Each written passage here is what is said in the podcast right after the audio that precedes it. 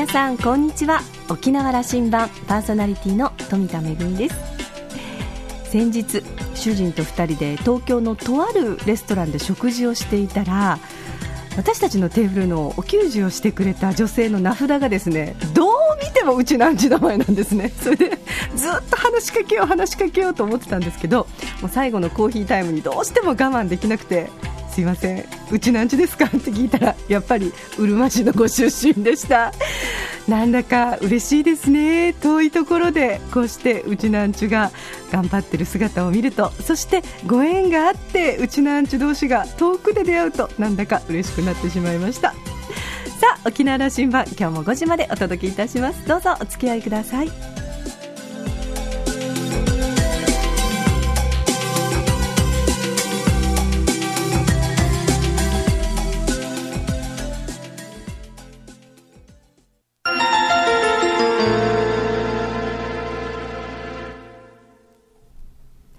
那覇空港のどこかにあると噂のコーラルラウンジ。今週は、泣き人村観光協会の又吉円さんと、ラウンジ常連客で沖縄大学地域研究所特別研究員の島田克也さんとのおしゃべりです。又吉さんは1969年生まれ、那覇市のご出身です。高校生の頃から映画監督中江裕二さんに師事し映画制作を学びその後漫画家や雑誌の編集ラジオ DJ ウェブデザイナー専門学校講師広告代理店勤務など数々の経歴をお持ちです。平成15年に設立された沖縄観光コンベンションビューローの沖縄フィルムオフィスの職員を経て、平成24年、泣き人村観光協会事務局長に就任されました。プロデューサーとしても活動し、現在に至ります。泣き人村観光協会は現在、沖縄県内で最もその事業活動が注目されている観光協会の一つです。それではお二人のおしゃべりをどうぞ。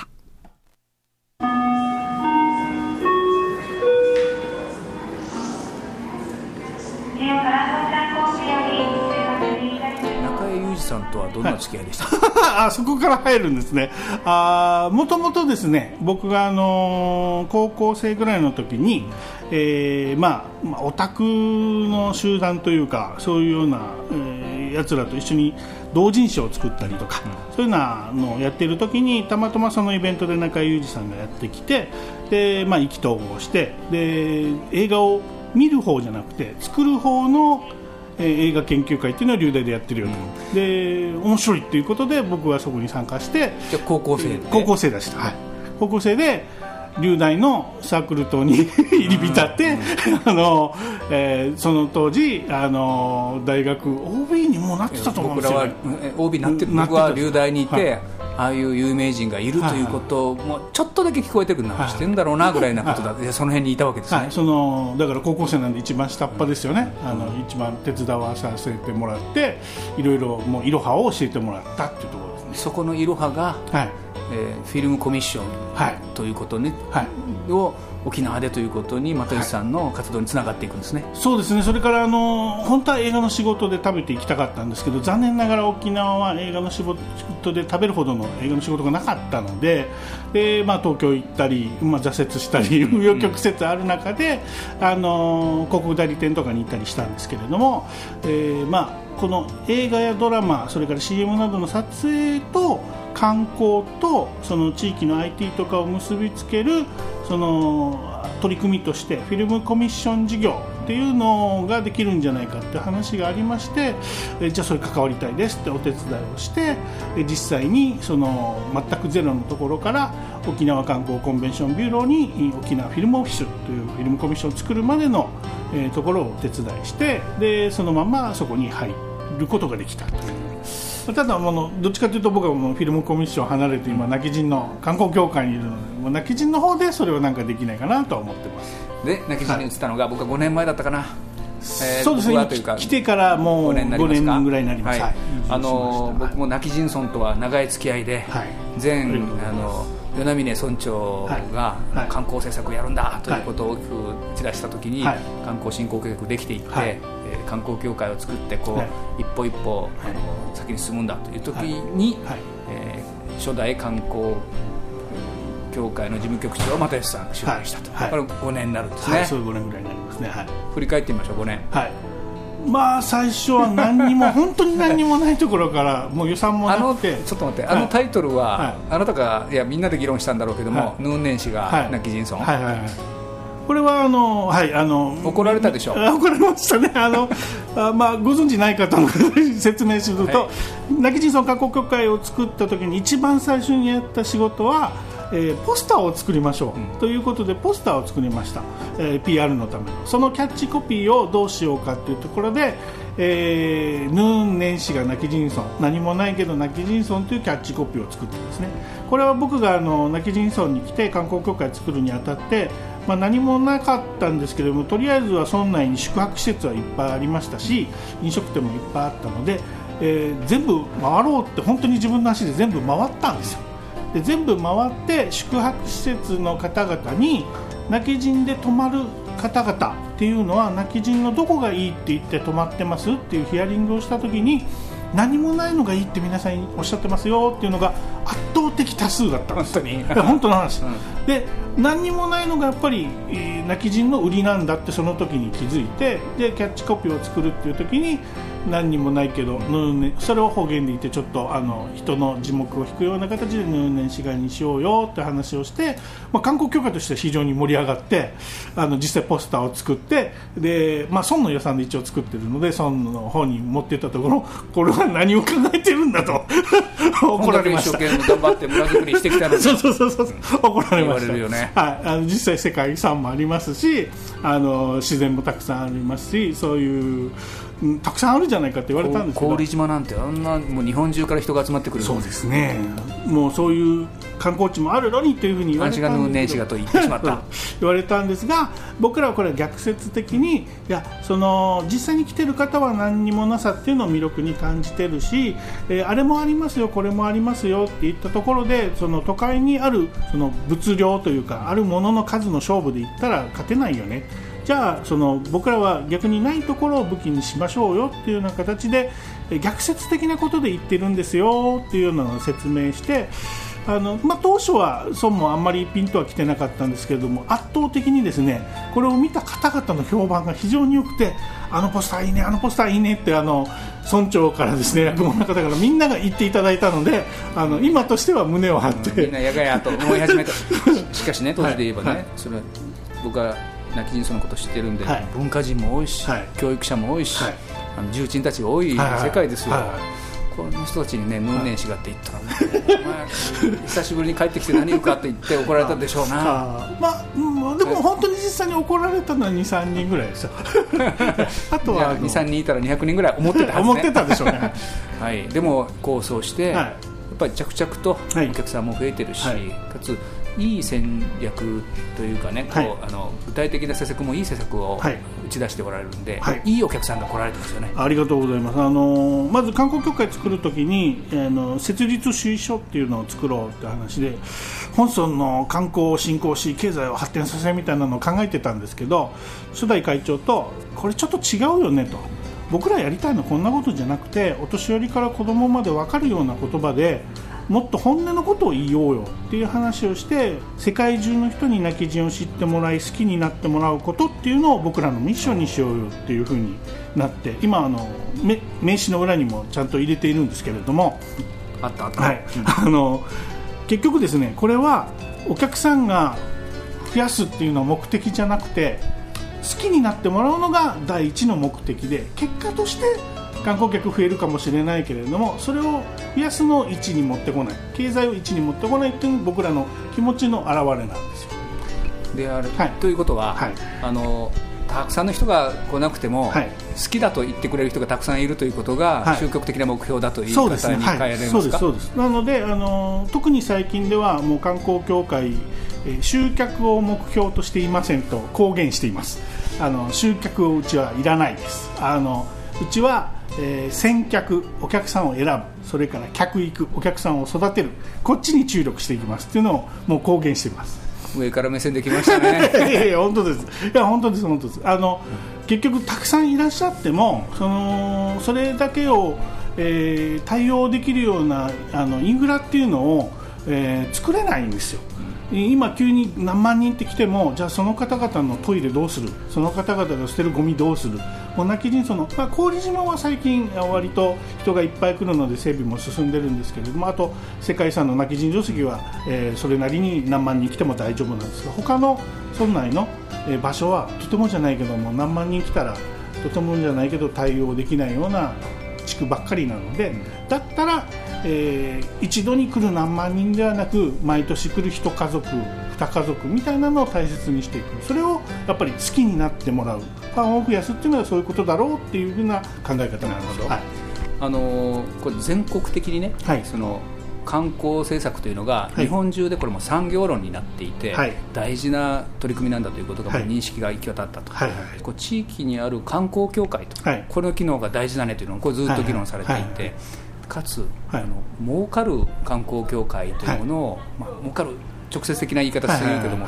自主運営ができると、何もあの補助金を出して、あの役場第二役場みたいなことをするんではなくて、自主的な、民間的な運営をするのが大事なんだということ、まあ、みんな分かってたけどなかなかできないんですよ。僕は俺、ネキ人ができてきていると思ってるんだはい、どうですありがとう一応、そうですねあのおかげさまで今、あの教育民泊、修学旅行の受け入れをしていてそれである程度の収益があったりその国の授業を取ったりとかっていうところでの、えー、収益があったりあと最近はふるさと納税ですね。こちらの方の収益があったりということで、まあ、正直、えー、行政からの補助金がなくても運営はできるところまで来ています。すごいですよ。まあまああのあのいや観光協会、はい、やっぱりね地域でやっぱ公共性の高いところだから、はい、やっぱり補助でというところがほとんどなんですよ、はい、特に沖縄これそうなんですよ、その中で、その民間ビジネス的なところで入れ込んできてどれだけやれるかみんな挑戦してるんだけども、やっぱりその出目が僕らもともと民間でやっててそのどうやっても受けるかっていうところをずっとやってた。人材が入ってきてで他の観光協会さんとかとのうちの一番のうちがやっぱり若いスタッフがとっても多くてですねそれもえー、もう二言目にはどうやって儲けるかねみたいなことを言ってるので、いいね、この間伺った時も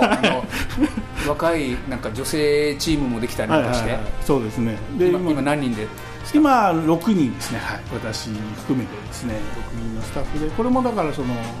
教育民泊のところで、えー、かなり収益が出てきてるので雇えるようになってるんですけれども。いいですね。あのあえー、飛行機の時間近づいてきたところであです、あのこれからの観光協会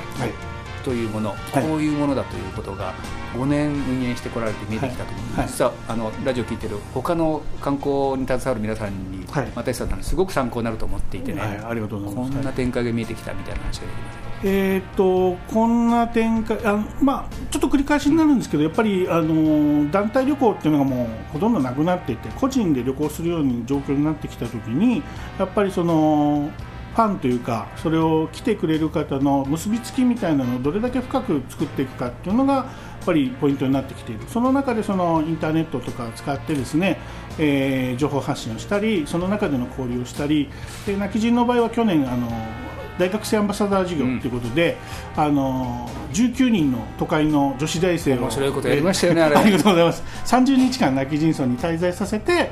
その間ずっと情報発信させようっていうようなのをやってで彼女たちとも連携がどんどん、えー、作れてというような形のファンを増やすような形の取り組みにみんな大使だと言って任命したということ、はい、そうですそうです。でそのうち何人かは必ず、はい泣き死に住みますなんてそうですね。もうあの今も連絡取り合ってますけどもう一回就職しちゃったんですけど、うん、もう早く辞めて泣き死んで働きたいですみたいなこと言ってますね、はい、要するにそういうファンを増やしていきたいという、そうですね。はいはいそういうこの毎年来る人とかもう住みたいと思ってぐらい好きになってくれる人っていうのを一人一人増やしていくっていうのがやっぱりポイントかなとは思ってますね。先客という言葉も使われたけども、はいはい、客を選ぶんだと。はい客を選んでいきます、えーと、ラジオを聞いてる皆さんに、はい、泣き人に選ばれる客になるわ、はい、にはと、はい、やっぱりあのー見て帰られる人が実は多いんです。圧倒的多数は、えー、観光客の方那覇に泊まったり小那蘇に泊まったりして泣き人に来て見て帰るんですよ。もう食べもしないし泊まりもしないという方が圧倒的に多いんですが中で変わった方がいて あの泊まったりできるだけ野菜買って帰ったり変わった方はだから買ったり泊まったりしていただけるんです。これ変わり者だ、はい、変わり者です。でこの変わり者を大切にしてるんです僕らは。この泣き人で買うのいいねとか泣き人で泊まるのいいねっていう人を一人でも多く増やしてラジオを聞いてる変わり者は泣き人に集まれみたいな話ですね変わり者には楽しい村だと思います。いや本当の話ですね。僕が変わり者なので変わり者にはいい村だと思いますね。最後は、はい、その泣き人の魅力、はい、はい、1分で。はい。泣き人の魅力、えー、泣き人の魅力は、えー、バランスにあると思います、えーと、都会ではインターネットとかそういうようなのは整備されているんですけれども、えー、基本的に自然がないでも泣き人は、えー、自然もある程度ある。海もある。山もある。川もある。でネットとかもあるしコンビニもある。この絶妙な田舎なんだけど田舎に行き過ぎててコンビニも何もないまでは行っていないというこのバランス感が一番取れているのが泣き人村だと思いますぱりね悠久の歴史ああの城下町だった、あの歴史に育まれているものだというふうなもちろんもちろんね、あります。だから世界遺産もあるし、まあ、ヌーンネシガっていうキャッチコピー作りましたけど実は裏返しなんだ、ね、裏返しで、はい、あるものがとってもいっぱいあってですね。チャーヤガって言いたいんだ。チャーヤガまでは そこまではないですけどあのぜひあの変わり者は来てくださいって感じです。またこの秋ぐらいにもあの家族で行ってみたいと思います。ああぜひぜひお願いします。今日はありがとう出張気をつけて。いいはいどうもありがとうございます。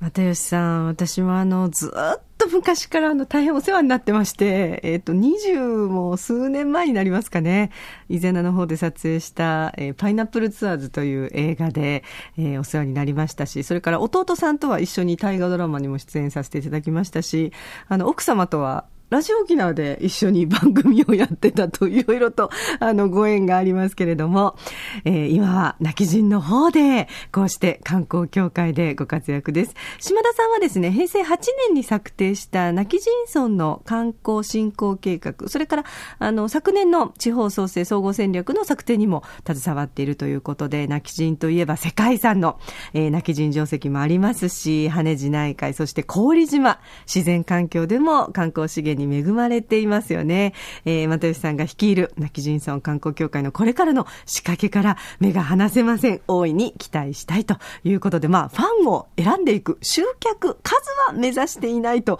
えー、公言されていますので、えー、どんな、えー、街づくりをしていくのか、どんな仕掛けをしていくのか、私たちも注目したいと思います。今週のコーラルラウンジは、泣き人村観光協会の又吉園さんと、ラウンジ常連客、島田克也さんとのおしゃべりでした。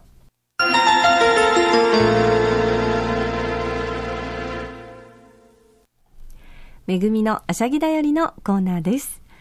沖縄県が進めている文化観光戦略推進事業、えー、私も携わって5年ほどになりますけれども、その一環として、マグネットコンテンツ舞台公演というのが毎年行われてるんですね。えー、今年も、えー、5作品、作品が選ばれたんですが、えー、大変ありがたいことに、富田演出作のボトルメールと、ぐんわちくんわちという2作品が、えー、選んでいただきました。えー、今年はですね、1週間のロングラン公演にチャレンジすることになっております。これまではだいたい1回か2回公演を、えー、まあ、あの、何ヶ月か間を置いてということが多かったんですけれども、今回は1週間、ね、1作品1週間のロングラン公演にチャレンジということで、私たちも初めての試みなので、えー、まあ、県民の方、そして、え県内外の観光客の方にもぜひ見ていただきたいなということで、準備を進めているところです。いよいよ今年度指導ということで、えー、今度ですね、関係者へのショーケースを行うことになりました。ホテル業界の方ですとか、それから旅行業者の方ですとか、観光関連の皆さんに、まずは作品を見ていただいて、そして、えー、いよいよ11月、えー、秋からですね、えー、来年年明けにかけて、このマグネットコンテンツ舞台公演が始まります。ぜひ、あの、たくさんの皆さんにご覧いただきたいと思いますので、公演が近づきましたら、また番組の中で、えー、お知らせをしたいと思います。でも、あの、5作品の中に2作品も選んでいただいて、とっても嬉しいのと同時にですね、さあ、みんなでこれからお稽古、準備頑張っていくぞ、ということで燃えております。めぐみのあしゃぎだよりのコーナーでした。